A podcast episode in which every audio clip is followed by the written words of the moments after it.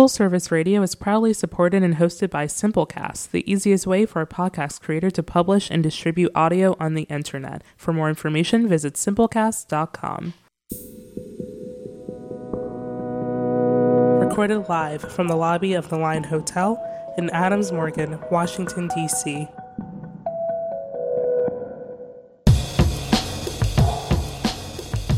everybody. Welcome back to Industry Night. This is Nikki Nellis, your host. I'm in the gorgeous Line Hotel here in Adams Morgan. And for those of you who know me, you know that I've been covering the DC food and wine scene for the last 17 years with the list, areyouonit.com. It's an online e-zine, and we cover every food and wine event happening in the DC metro area. And I have been incredibly lucky because of that little website.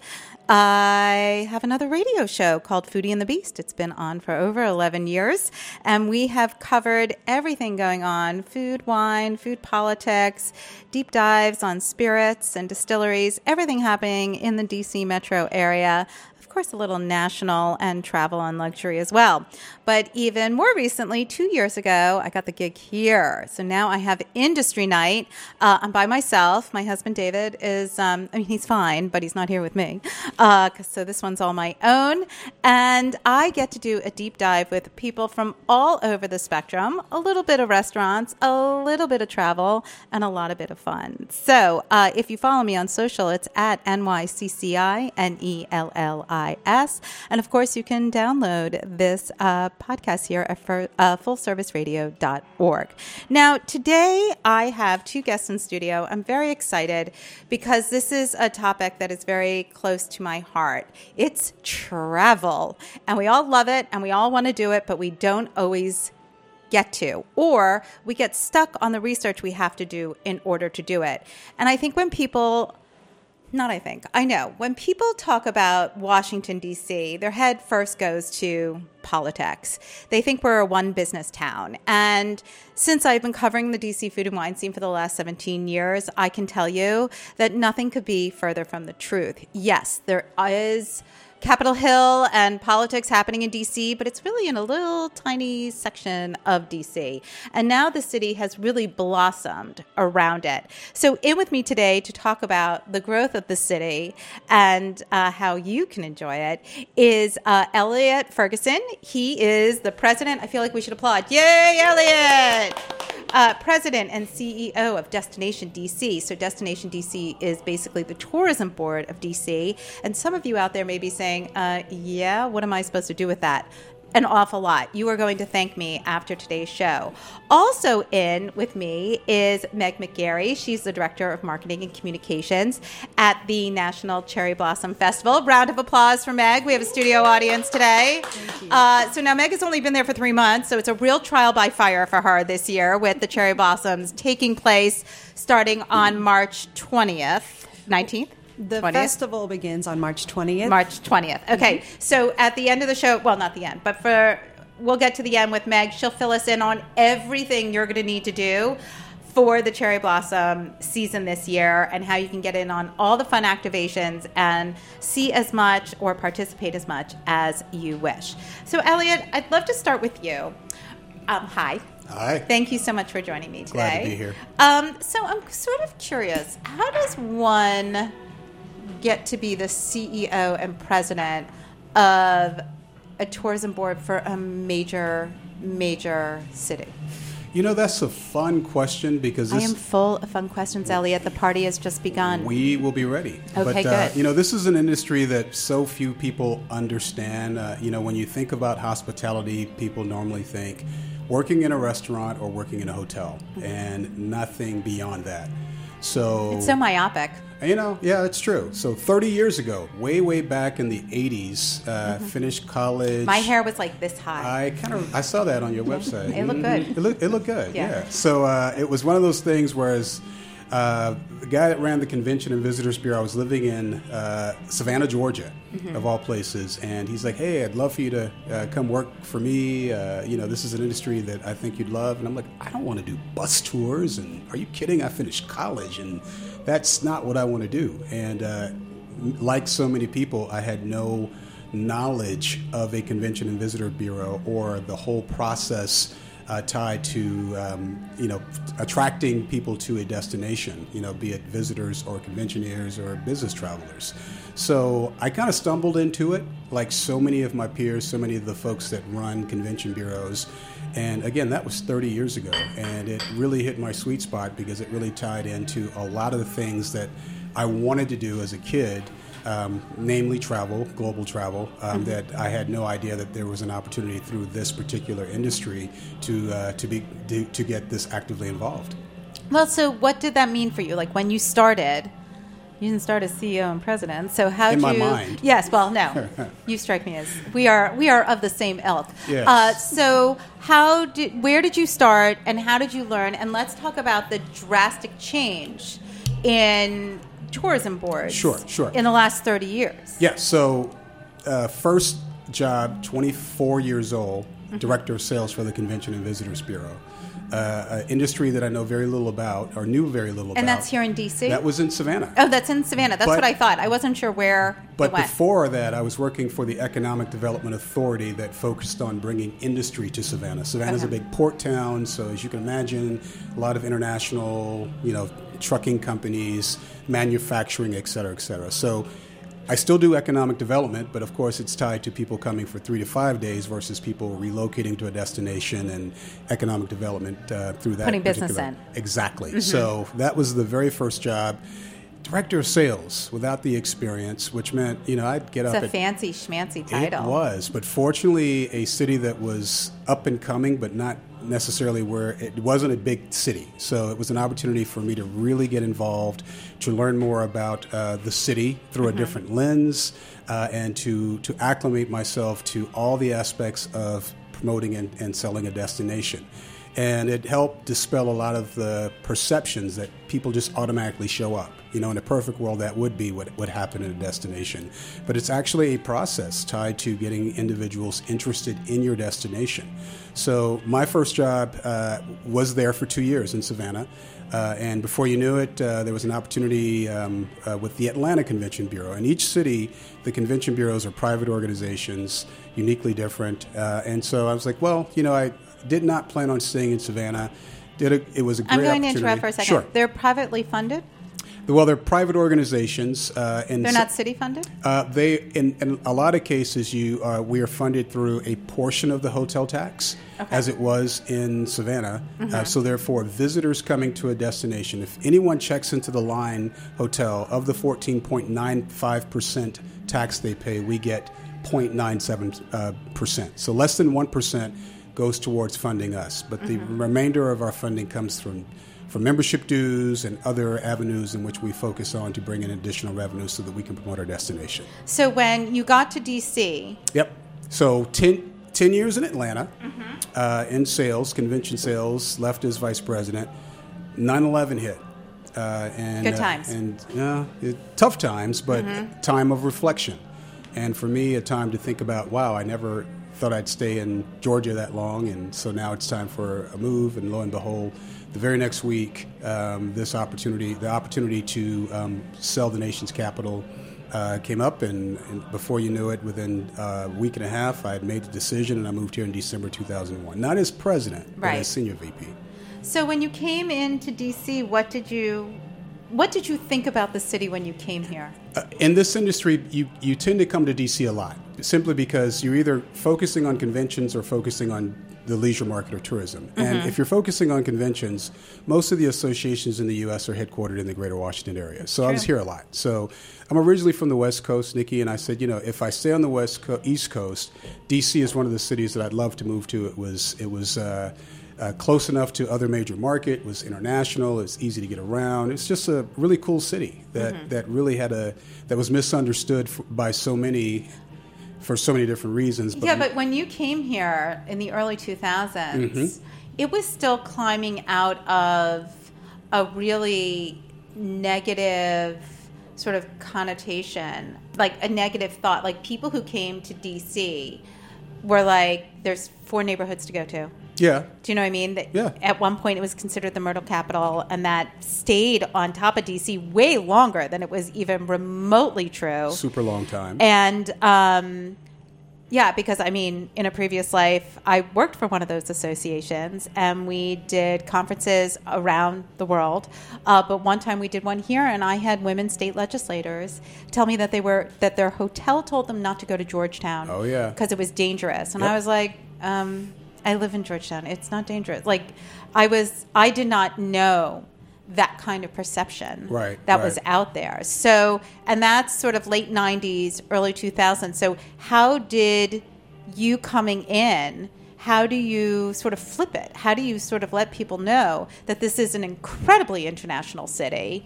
Um, and uh, that is actually, it was after 9 11, Right. a little more. Uh, Post the recession, when Obama got into office, that there was this massive, massive investment of money Right. in areas all around the city, which brought us to where we are today. Yeah, to a large extent. Uh, to your point, um, perception was negative, murder Mm-hmm. capital, uh, infrastructure was not great, safety was a concern. But then you fo- then you also layer in 9/11. You know, is Washington safe from a global perspective? And then you layer in anthrax and sniper. Since you're Mm-hmm. Oh my God, since you're sniper. throwing it all out. Oh my I mean, God, right, I you know, totally was- forgot. yeah, let's not forget that there were a lot of things. I mean, when I There was a lot of things. Yeah, when I when I told my family I was moving, they were like, uh, "Are you crazy?" Right. And uh, but I, you know, I'm like, "Hey, DC is probably the safest place to be right now." Mm-hmm. So I, I think the goal was when when I looked at what was happening in Washington, we were already building a new convention center. Mm. Um, there was already a significant amount of interest in investing in Washington as a destination.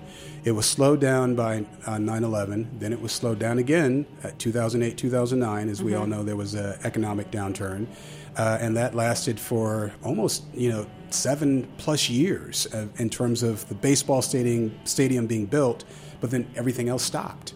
And then you fast forward to where we are today, the last five plus years, mm-hmm. and now you're seeing the evolution of our destination, evolution of communities that have existed for a long time, the creation of new communities uh, like Navy Yard, which existed, but the yards did not. What's happening around uh, the building of the new uh, Audi Field, the wharf, Bloomingdale. I mean, we can. You and I. List Like on. there are neighborhoods that were there, Right. But there weren't neighborhoods as Destination DC. Right. You would tell yeah, they had no, no reason for was no- visitors to go to go to, You and now there. right, Yeah. and now we're in a a totally different environment. Correct. You know, when people call me and ask me, um, I'm coming to DC for the weekend, and I'm I love to show off the city. You know, I'm I always consider myself a megaphone for what's happening in this city, Right. and I love to show it off, and it's just amazing to me like where I'm sending people now. I'm like, you need to do this, you need to do that, and that doesn't. I mean,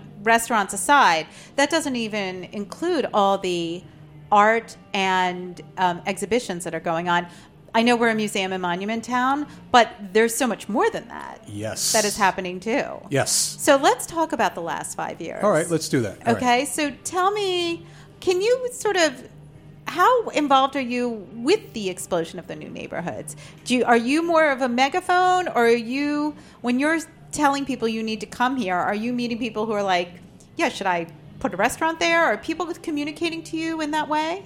Yeah, through through our membership, you know, everyone that's anyone that's looking at uh, doing or investing in Washington D.C. More than likely, they're meeting with the Hotel Association, Restaurant Association. They're meeting with us because they want to know what the climate is for our future conventions in the city. They want to know what the climate looks like for visitation, domestic and international. They want to know um, how well we're doing with international visitation because the international visitor stays longer and spends more. So, and, and you know, so we are talking to those who are looking at investing in specific areas in Washington, D.C. Um, clearly, our whole mantra, you know, I, I love monuments, memorials, and museums. But there's a domestic perception of Washington and there's a global perception. And the global perception is not necessarily what I call the 495 effect, whereas we just think we're the hottest thing since sliced bread. The global community every single day, they're looking at people dressed in suits, talking politics, whether you like the politics or not. Uh, and it resonates as a place that you, you Well, want to check ca- it off. Excuse me, they call it the swamp, Well, then which is that. really offensive Yeah, to people yeah. who live here. Yeah.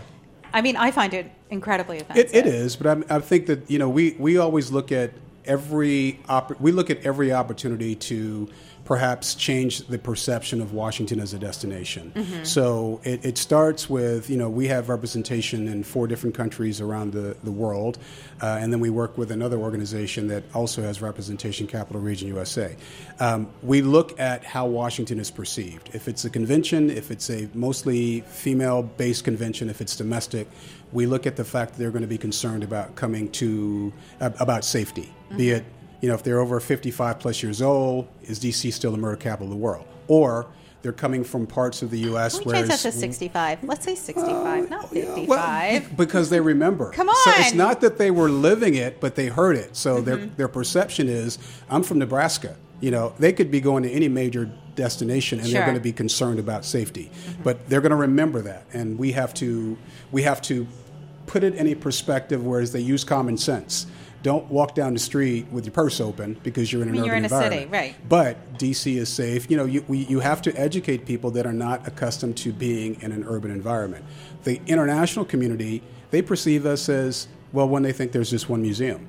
And the word museum, as, as glamorous as we know our museums and interactive and cool as they are, you know, they look at museums and they think art galleries and sculpture galleries. And I always remind people, it's like when I'm in Italy, if I see a Madonna in Child, if it's painted by Picasso, I'm enamored by it. But by the tenth one, I don't care if it's painted by a fourth grader. I'm I've got sensory overload.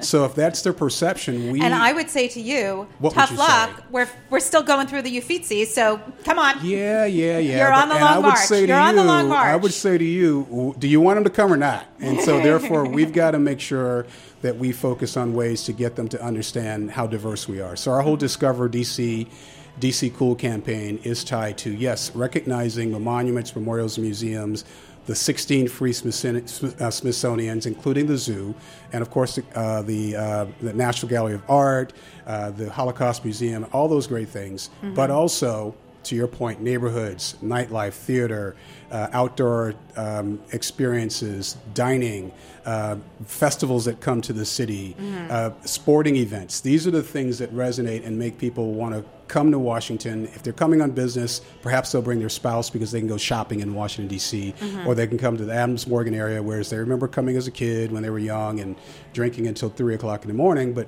now they have the cool Line Hotel, or they have all these other new experiences in which we want to expose them to that they can see and do and experience when they're in Washington. So, so there's multiple markets here that you're trying to hit. Yep. So let's talk first uh, about. I feel like we discussed business. Like I, I understand you're trying to get people at the convention center. So there is a way to market what's happening in the city and why the convention center is right for them. But let's talk about tourists in general. Just people, whether they're coming from international destinations or they're coming from Nebraska. Um, how do you go about sharing what's going on in DC with these markets? And how do you educate beyond what they think they know, you know, beyond air and space? Yeah, absolutely. I think the, the most important mechanism we use is our website, washington.org. Mm-hmm. Um, I think the, the other thing that we play a huge role in is bringing, would be bringing journalists to Washington that leave and write amazing stories about everything that's happening, be it you know, Cherry Blossom Festival, Passport DC Jazz Festival, sporting event, all those great things. Mm-hmm. Bringing those folks in and telling our story is extremely compelling. I think there's a, you know, there's a perception of, right now we're supposed to be in China, but as you can imagine, for obvious reasons, we're, we're not. not. Going. We're mm-hmm. going later, uh, but we'll still go because that's our number one market. When we're there, you know, you have to also recognize the fact that when you when you're promoting the United States, you're not promoting just the one hot city within that country. When you're going to the UK, what city do you know you're going to for a fact? Or if you're going to Great Britain, We're you're going, to London. London. If right. you're going to Manchester, you're going maybe for a sporting event or maybe or something like that. But you're going right. but if you're coming to the United States, you could be going to you, lots of places. You, you could be going to New York. You could be going options. to DC, Boston, Philly, you LA, San Fran. A lot I of like options. The coast, more than the middle. and we're the eighth most visited city by the international community. Which the shocker here is that how could we be number eight? I'm like, well, where do you want to go? When you want to leave Washington, and that's one through seven. And then below us is Boston and, and Philadelphia and all these mm-hmm. other great destinations. So we have a lot of great cities in the U.S. that individuals can choose from. Our goal is to understand the dynamics one size doesn't fit all. The Chinese traveler is totally different from the traveler from, from Australia, New Zealand. Mm-hmm. We know that the traveler from that region is traveling for 21 days. They're not going to just one city. They're going to want to definitely go to New York City. But then, you know, the question is do they go to Boston, then they get on a flight and go somewhere south, or are they going to want to come to Washington? Are they being sold on DC as a day trip?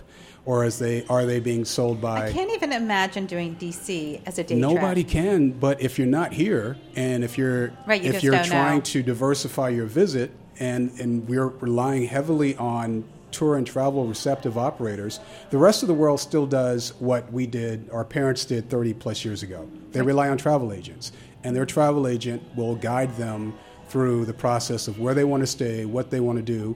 So, our goal is to work closely with those agents, which is why we have offices in those countries, why we're always there, you know, getting off a plane and immediately two and a half hours later, this really happened flying to Australia and being on the TV show in Australia, the Good Morning Australia, talking about Washington, D.C. Right. So you can give them a different perception than what they see, which right now is whatever way you want to code it, it's news and it's not necessarily very glamorous. Um, and so, therefore, we're trying to get them to look mean, at us differently. I, I, totally hear you. You're right. It's not glamorous. And even though, um, you know, the New York Times picked us this year as you know the number one travel destination. Yep. Bon Appetit picked us. What was it? Two years ago as the number one dining city in yep. the country. Sorry. 2017. 2017. Sorry. Thank you for the correction.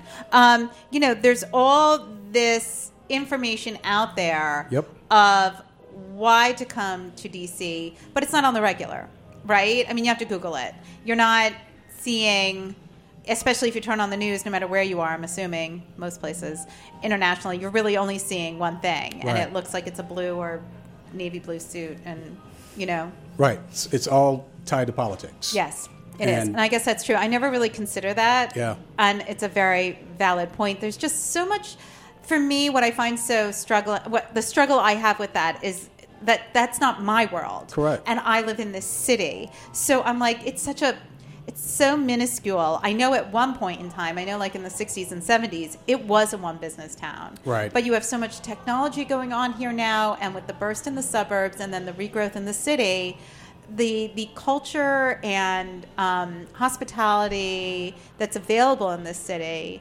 is is just as good as anything in any other city. I agree. Uh, it's just hard to get that message out. Right, and you and the other thing is like you know I was in the Wilson Building today, which of course is our city hall, talking about all things tied to economic development, mm-hmm. tourism, and what have you. And you know why aren't we number one? I'm like, well, one. Uh, on any given year, we have 25 million visitors. New York has 60 million. We don't have the infrastructure. We're not large. I was going to say, first of all, we don't want 60 million visitors. We can't. We don't even have the hotel rooms. We don't. We don't. But we want the growth. We mm-hmm. want. But we want the growth tied to you know, at the end of the day, who's staying longer, who's spending more. I right. love the eighth graders. I, lo- I love the fact that they come during the springtime. Uh, but, you know, they're eating at Chipotle and they're staying in Gaithersburg, and the economic impact on their first visit isn't that big. Maybe mm-hmm. when they're 15 years later, they're going to come back, they're going to remember, they're going to spend more money. Mm-hmm. So there's a long term investment there. But as we're looking at markets, um, you know, right now, the number one market for Washington is China from an international perspective. Well, guess who's not traveling right now? So the question is, what? Which honestly, at the moment, is probably a good thing. Right? Well, of course. I mean, I mean the reality is is that um, we we want we want to make sure that travel remains safe. We don't want chaos. Um, you know, I think that, um, and that is a concern. I mean, the same. I mean, it's in everybody's best interest. It's in everyone's best interest, but it's also, you know, it's one of those opportunities where we can stop and pause and recognize the importance of cleanliness because the flu right now still kills more people in America than anything else. Right. So I digress. We're not going to get in, on that. Actually, but I, I, you are digressing, but uh-oh. since we're here, since we're here, and you brought it up, uh oh, um, and we have five minutes until our commercial break. Okay. So how does something like this, the coronavirus, ill affect our tourism?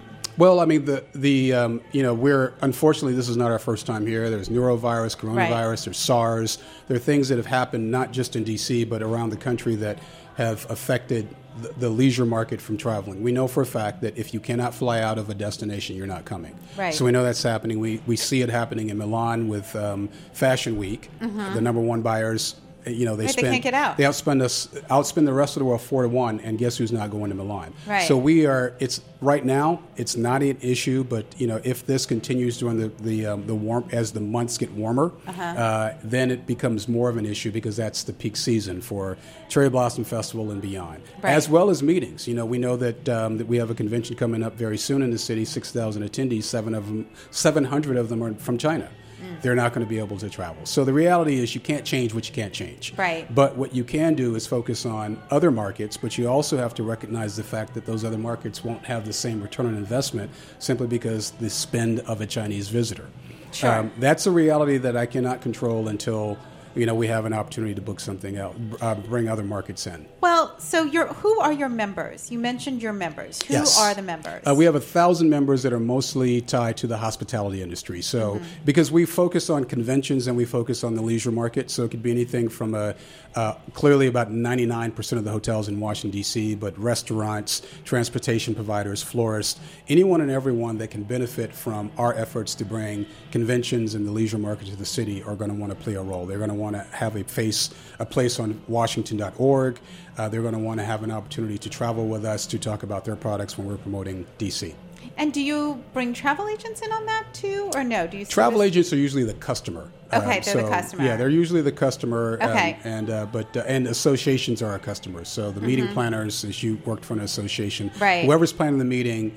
Um, every once in a while, a, an association will want to become a member, but I'm going to ask them why. What's the benefit for you? I want to make sure it's a good return on investment for them. Well, that's smart of you. you know. So, all right, why don't we take a quick commercial break? Sure. And when we come back, let's talk about uh, now that we're here and all these restaurants are open and Mm-hmm. we do have an amazing cultural scene, what's happening around the city and how not just tourists can come and use the website, but how locals can too. Absolutely. Okay, this is Nikki Nellis. We're live. Cherry blossom season is coming. Are you ready? We'll be back in just a sec.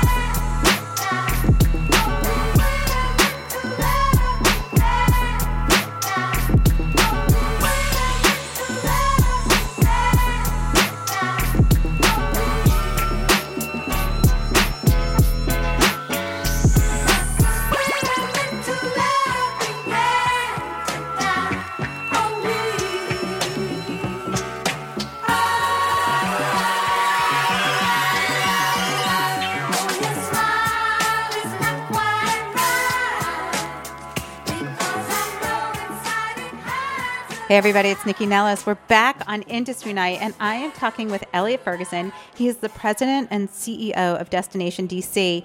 And if you are staying here at the Line Hotel and tuning in, then you are a tourist here in our lovely city. And if you haven't been to Washington.org, then you are re- really missing out on a whole host of information that can really elevate your trip here to DC.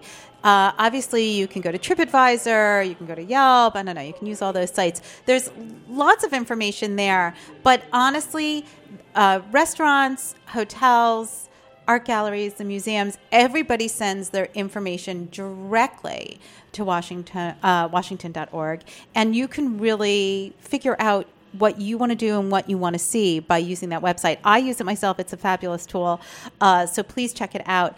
Elliot, um, I just want to go back for a second because um, you are, you, you were telling me you are off air the president of the tourism. No, actually, I chair the U.S. Travel chair, Association. Sorry, thank yes, you. Yes. I should have written that down. It's okay. Um, and so, what does that mean? Well, uh, the U.S. Travel Association focuses on all things tied to mainly the international traveler being able to come into the U.S. Mm-hmm. Uh, you know, visa issues. Uh, uh, working with airlines to, to especially the international airlines to get more nonstop flights, um, making sure that the international visitor sees coming to the U.S. as an easy and safe process, um, as well as the infrastructure. We recognize the fact that airports in the U.S. compared to international airports, we've fallen back, we've fallen behind significantly. So we advocate for things that make travel to the U.S. much easier. I'd like to one day be able to get on the train and go from the East Coast to the West Coast. Something that you can do in other parts of other the world. Other countries, right? Yeah, that's so, very true. Yeah. So, um, given uh, that your status in that, what is your all take on the virus, and how do you help people prepare? Is there sort of a message from you all about to the tourists, like what people need to do to be safe, or is there something that you're saying to the hotels or to the hospitality industry? Like, what's your overriding message? Yeah, the U.S. Travel Association is focusing on the negative, the potential negative impact to visitation to the U.S. because of the virus. Okay. Uh, they are relying on other associations and authorities to focus on safety and health related measures. Got it. Um, but you know, within our organization, like so many others, we we focus on some of the standard uh, practices that um, that we know um, where, where how viruses are passed on. So mm-hmm. they do focus on that to a, a, certain extent, but we're really looking at and measuring um, if this has a negative impact on visitation. How long could it be? What could be the potential economic impact, and when will we rebound? Because that's what the that's what the membership of the USTA are expecting. Sure, I bet. Yeah. I'm sure it's a big concern for very big concern. everybody at the moment. Yeah. Well, so in lieu of that, you are still working on all these promotions in and around the city, and you have lots of ways for both tourists and locals alike to engage in the city. What are some of the things that you guys are putting together for people, or that you want to pinpoint? Yeah, I think the key thing, and you know, the, the one thing that I that resonates when we're talking about our goal is that it's usually focused on people coming physically from out of Washington checking into a hotel like the Line Hotel, mm-hmm. then eating because you know if you're checking into a hotel, you're going to eat at least twice or three times a day. If you're coming for business, you're going to eat three times, and you're or if you have met me, or if you met me, yeah, yeah, I eat like five or seven times a day, but that's okay. I like two dinners; it's very important. So all that is is measured and researched, but at the same time, we recognize the fact that we want to serve the community in which that we live. Mm-hmm. We currently have a campaign called Stay Local DC that is tied to the local um, person that might live 25, 30 miles out of Washington, D.C., coming into the city, checking into a hotel, because this is a great time to get a, a decent rate on a hotel. And if you were here last weekend, you had amazing weather, and enjoying some of the unique things that uh, visitors, you know, kind of staycation, as you referenced early, play visitor in your own backyard. Mm-hmm. The most flattering thing that I hear is something you said earlier is that people, the locals use Washington.org um, when they have friends coming in town or if they're trying to plan their evening. You know, when I moved to the city before all this this cool, um, the, the, you know, having having the website and everything else, it was the Washington Post to Friday section, which I'd keep for the whole week and circle things that I wanted to do uh, because people just but assume see, now you I'm have the know. list, or you on it.com, and you go to Clearly, that to clearly. find out as well. But no, No doubt, but Mm-hmm. uh, you know, but I think that that, and that's what we love to hear from a local perspective. You know, when you're entertaining guests that are coming in town mm-hmm. uh, because our restaurants are counting on us um, to get locals to come out to get out and, and, hang out and eat in their restaurants as well. Mm-hmm. There's nothing more flattering than someone who's never been to Ivy City to go to Ivy City for a great meal or, or oh my god or a distillery. I or, I'm all about the distillery exactly. crawl like um, I don't know if you're familiar with, well, you must be, with the Whiskey Rebellion Tour. Of course I am. So um, I got invited on a fam trip for that. And um, it was phenomenal. And they took us all through Pittsburgh. We right. hit all the distilleries, down to Mount Vernon. And then I wound up being the tour guide.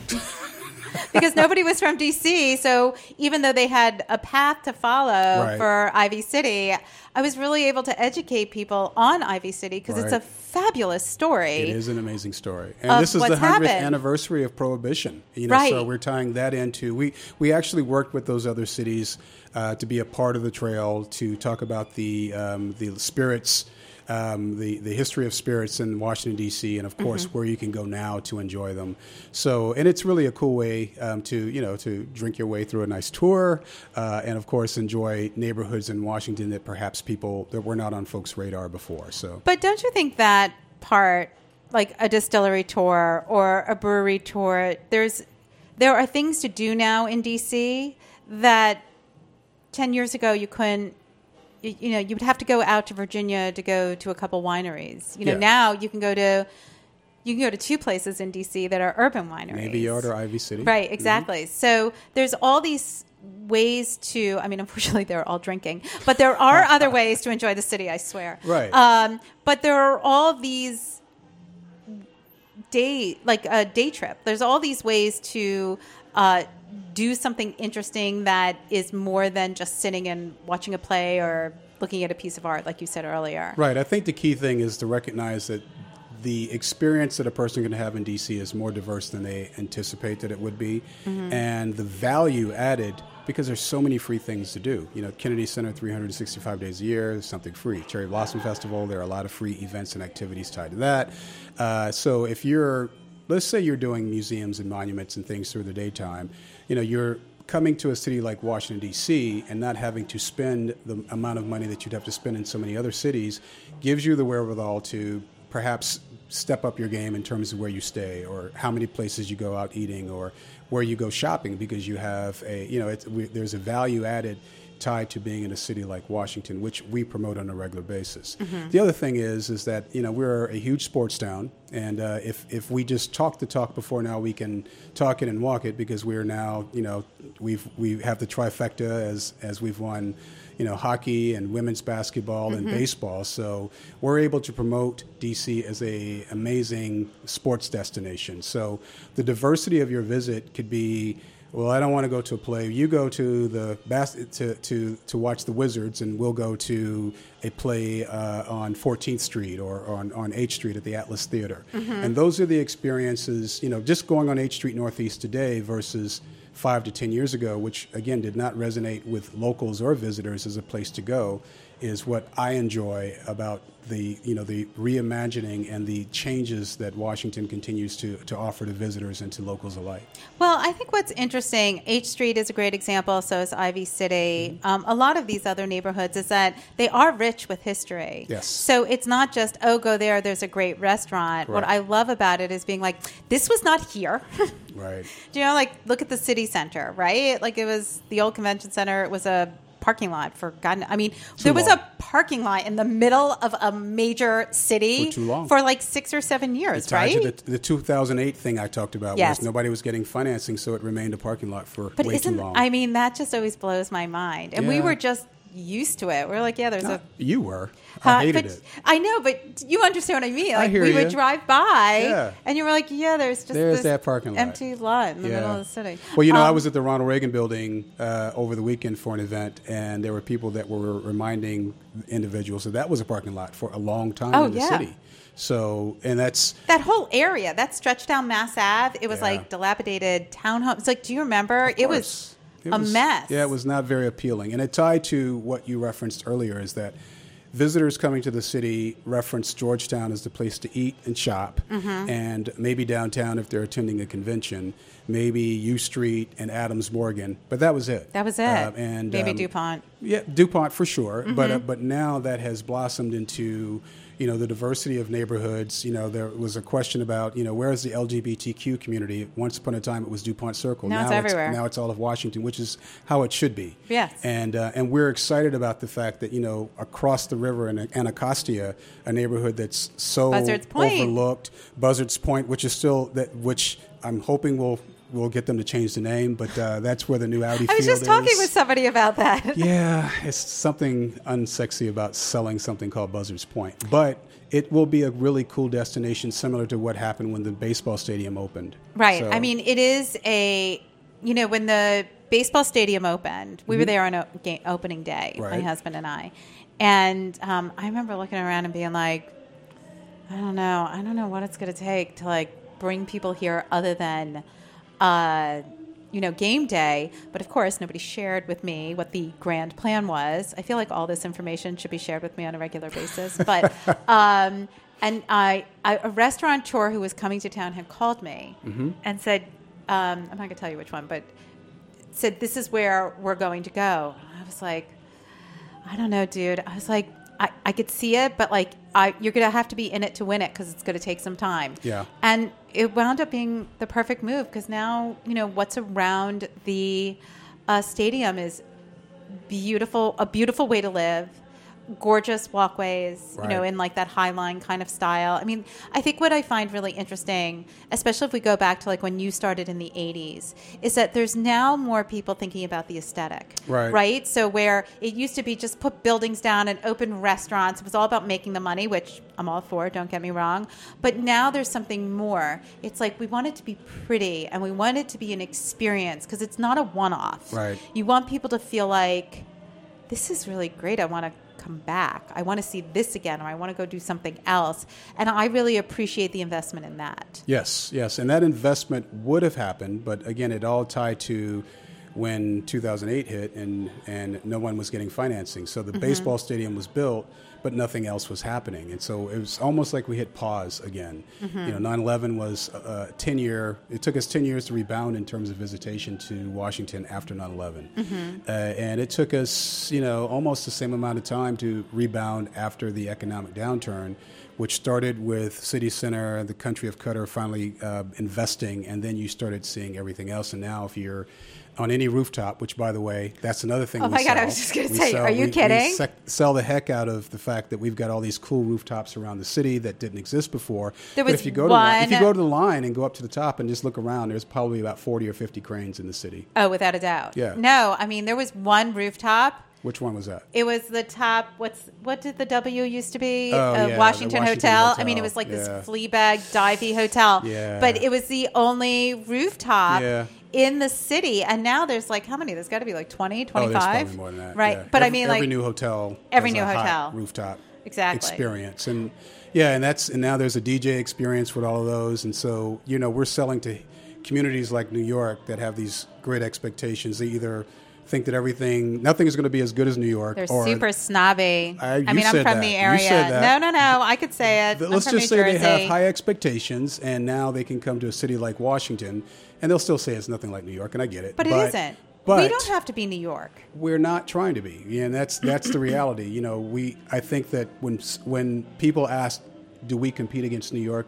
The answer is no because if we're talking the international visitor about the international visitor, we want them to come to both destinations because mm-hmm. we're close enough. It's easy to get from one to the other. Super train wide. You know, the question is whether they stop in Philly and Baltimore in between. That's their problem. That is up to them, but uh, but we want them to we want them to do Visit a day Philly trip to those coming cities. on on another show. yeah, we want them to do a day trip to those cities. No disrespect if you're from either of them, but mm-hmm. then we want them to stay in Washington for a few days. Excellent. All yeah. right. Well, so cherry blossom season is coming. Oh yeah. It's a huge rollout every year, and we have um, Meg McGarry in with us from the uh, National Cherry Blossom Festival. Meg, thank you so much for joining us. Tell us a little bit of a history of the Cherry Blossom Festival. If you live here, you know it comes every year, but maybe you don't know about it. You don't know where it started or how it began. Sure. Well, thank you for having me. Um, mm-hmm. It's been really educational listening to Elliot talk more uh, about DC. I'm learning a lot of things just sitting here. Um, the Cherry Blossom Festival, the tradition of it, of course, honors the gift of cherry trees mm-hmm. from mm-hmm. uh, Japan. And we're celebrating that for the 108th anniversary this year. Mm. So, um, you know, that, that tradition of friendship is um, the basis of the celebration. And as you said, I think a lot of people who live here in DC, you know that it comes every year. Um, you, you know, the weather people are always talking about it. It's all over the news. You see the cherry blossom decals everywhere.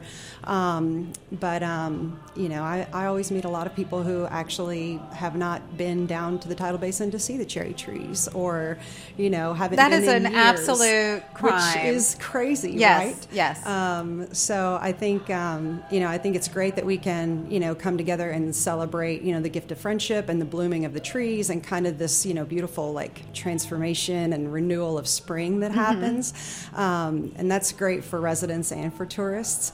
Um, but, you know, the festival itself, um, as a nonprofit organization, the National Cherry Blossom Festival is a is a nonprofit organization here in DC.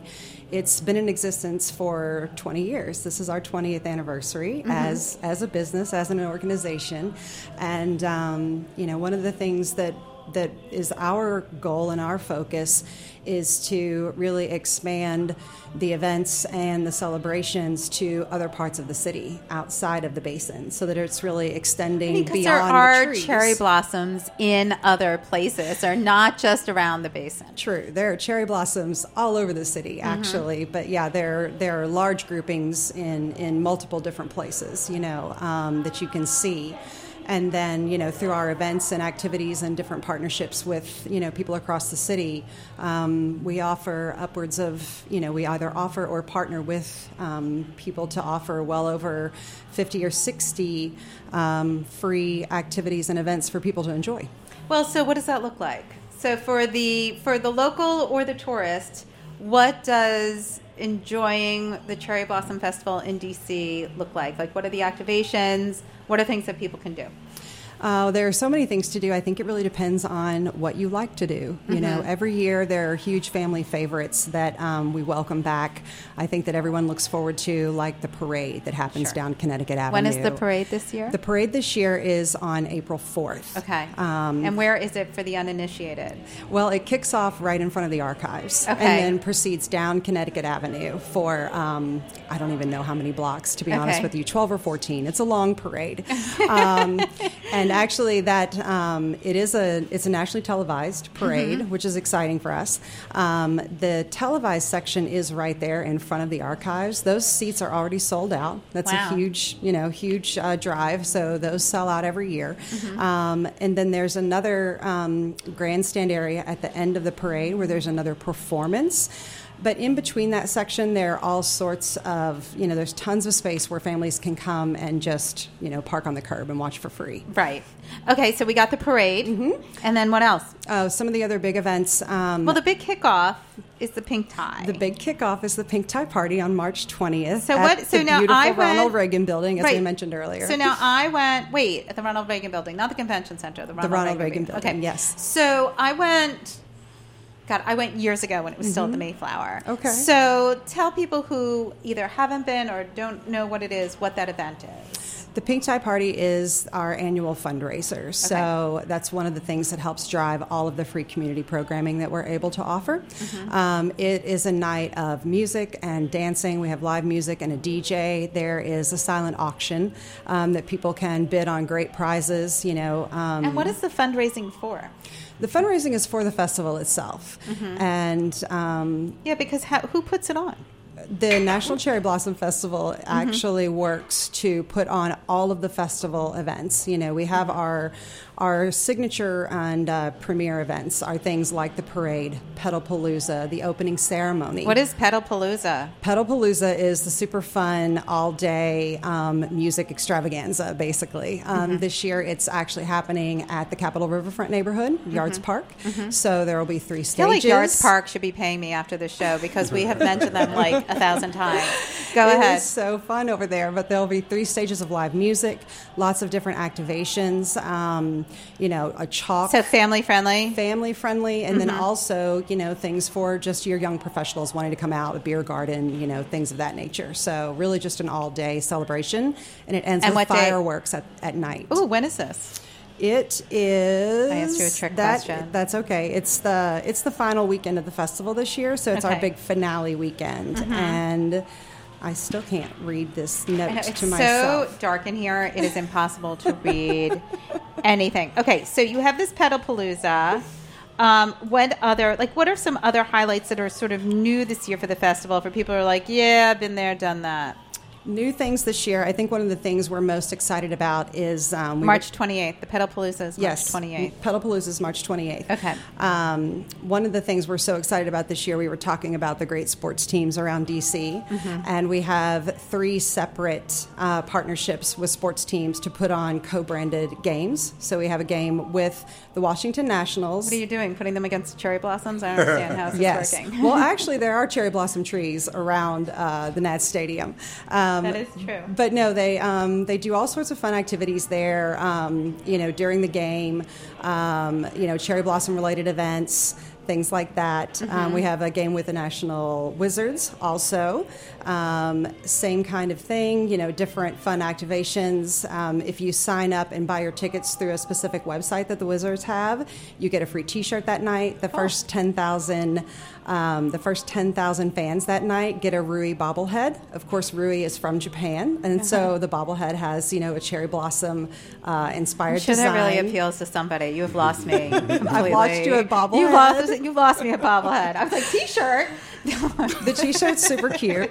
Um, if you're a DC United fan, Uh-huh. uh, we have a soccer game uh, with them as well at Audi Field. Mm-hmm. Um, again, with you know more fun cherry blossom giveaways and um, you know. So how can people navigate all this? I mean, it's a lot in two weeks. It's a lot, And I'm not going to ask you when the peak is because that's a stupid question. but like, how how do people navigate all this? How do you recommend uh, locals and tourists alike navigate the National Cherry Blossom Festival? It is a lot. It's actually three weeks of programming Oh, this three year, weeks. hmm from My March God. 20th through April 12th. You're a glutton. Um, we are.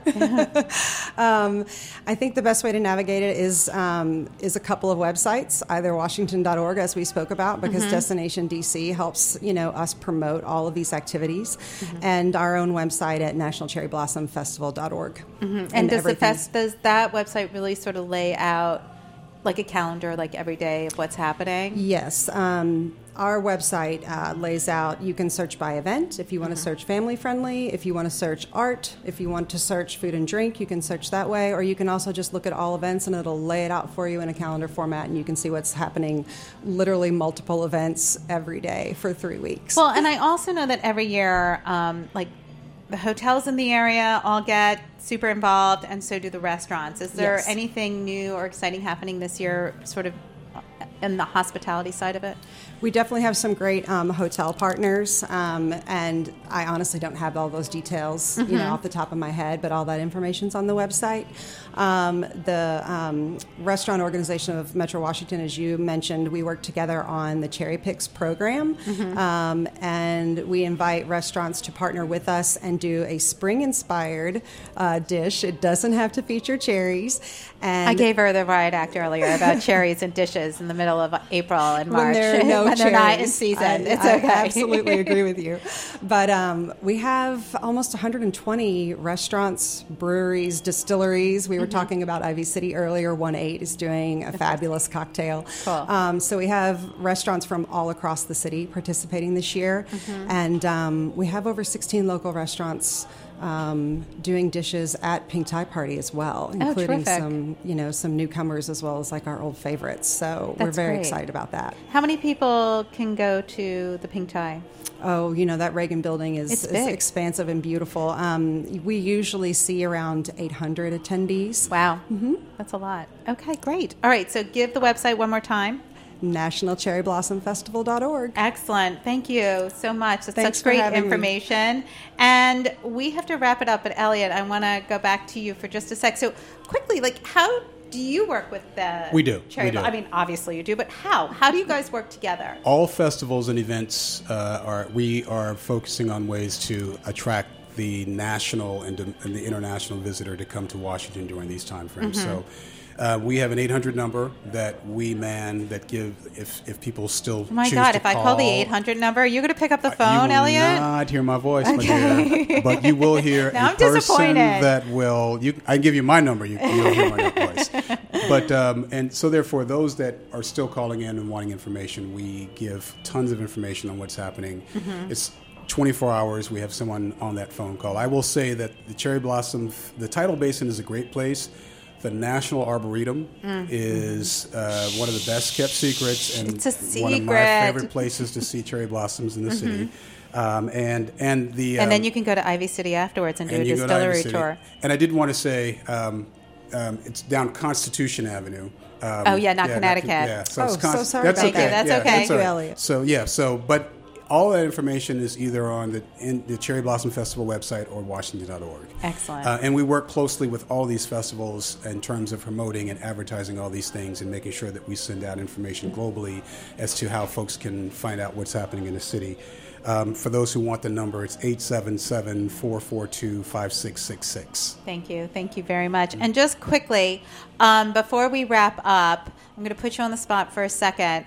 What, aside from the Cherry Blossom Festival, is coming up either this spring or summer that maybe the local or tourist does not know about? And you're like, yeah, I can't wait for that. I will say that um, every single month, you know, we have Passport DC in the month of May, Mm-hmm. and that is something that you could only do in Washington D.C. You know, from a global perspective, whereas embassies open their doors free of charge. If you're in an, in an embassy, you're in that country, so free food, free activation. It's a really cool thing to do that uh, resonates with visitors, and you know, we, we want locals to go as well, uh, but we, we we cherish that as a great event. And the so, wait, so then when is the uh, Embassy Chef Challenge? Embassy Chef, Chef Challenge is later. It's same organization, Right. but it's later later on. Okay, Yeah. Just So checking. and it's a pretty cool event too. It's That a little a more cool event. exclusive, but but it's but whereas Passport DC is open to everyone and amazing. Then of course the month of June, Jazz Festival in DC. Right. Then of course all things tennis at, on 16th That jazz Street. festival has exploded. I'm very proud. I'm, I, am on the board of the Jazz Festival. Sunny Sumter and the team there Mm-hmm. She's do amazing. an amazing job. And um, the way they continue to challenge and, and find new, unique spaces based on how the city evolves uh, is And uh, amazing is talent, I want to add. International talent. Yes. International talent comes in for the cherry, for the Jazz Festival, which Mm-hmm. we, we, we love. Of course, the month of June is you know you're starting the sports season again with you know with, with tennis, and then right behind that we've got baseball starting up. So there are a lot of events and activities. There are um, tons of sporting events that are happening in the city. Tons of other festivals. We love the H Street Festival, which takes takes place every year, which is super crowded, Mm-hmm. but uh, again another unique way to get into the neighborhoods in Washington. Excellent. Well, I want to thank you both so much for joining me today. Can you give your website, Elliot, one more time? Washington.org. Okay, and Meg, one more time. NationalCherryBlossomFestival.org. Great. Well, I want to thank you both for joining me in studio today. There is so much happening in DC. The museums are fabulous and so are the monuments, but there is so much else to do here, and you're really doing yourself a disservice if you live here by not getting in and biting on every morsel. And if you're a tourist here, clearly there's a lot for you to dig into as well. So please check out both these websites. Of course, plug, plug, plug. You can go to my website, thelistareyouonit.com. We do list every food and wine event happening in the DC metro area. So everything you heard here today will be on that website, along with all the openings of every restaurant in the city and promotions that they're doing as well. Um, don't miss Foodie and the Beast. There's always something fun and delicious going on there. Uh, that's on 1500, and you can check that out on the website. And of course, tune in here every Monday live at 5 on Industry Night on fullserviceradio.org. I want to thank you all in studio for joining me today, and everybody else, please have a delicious week. Thanks, Nycci. Thank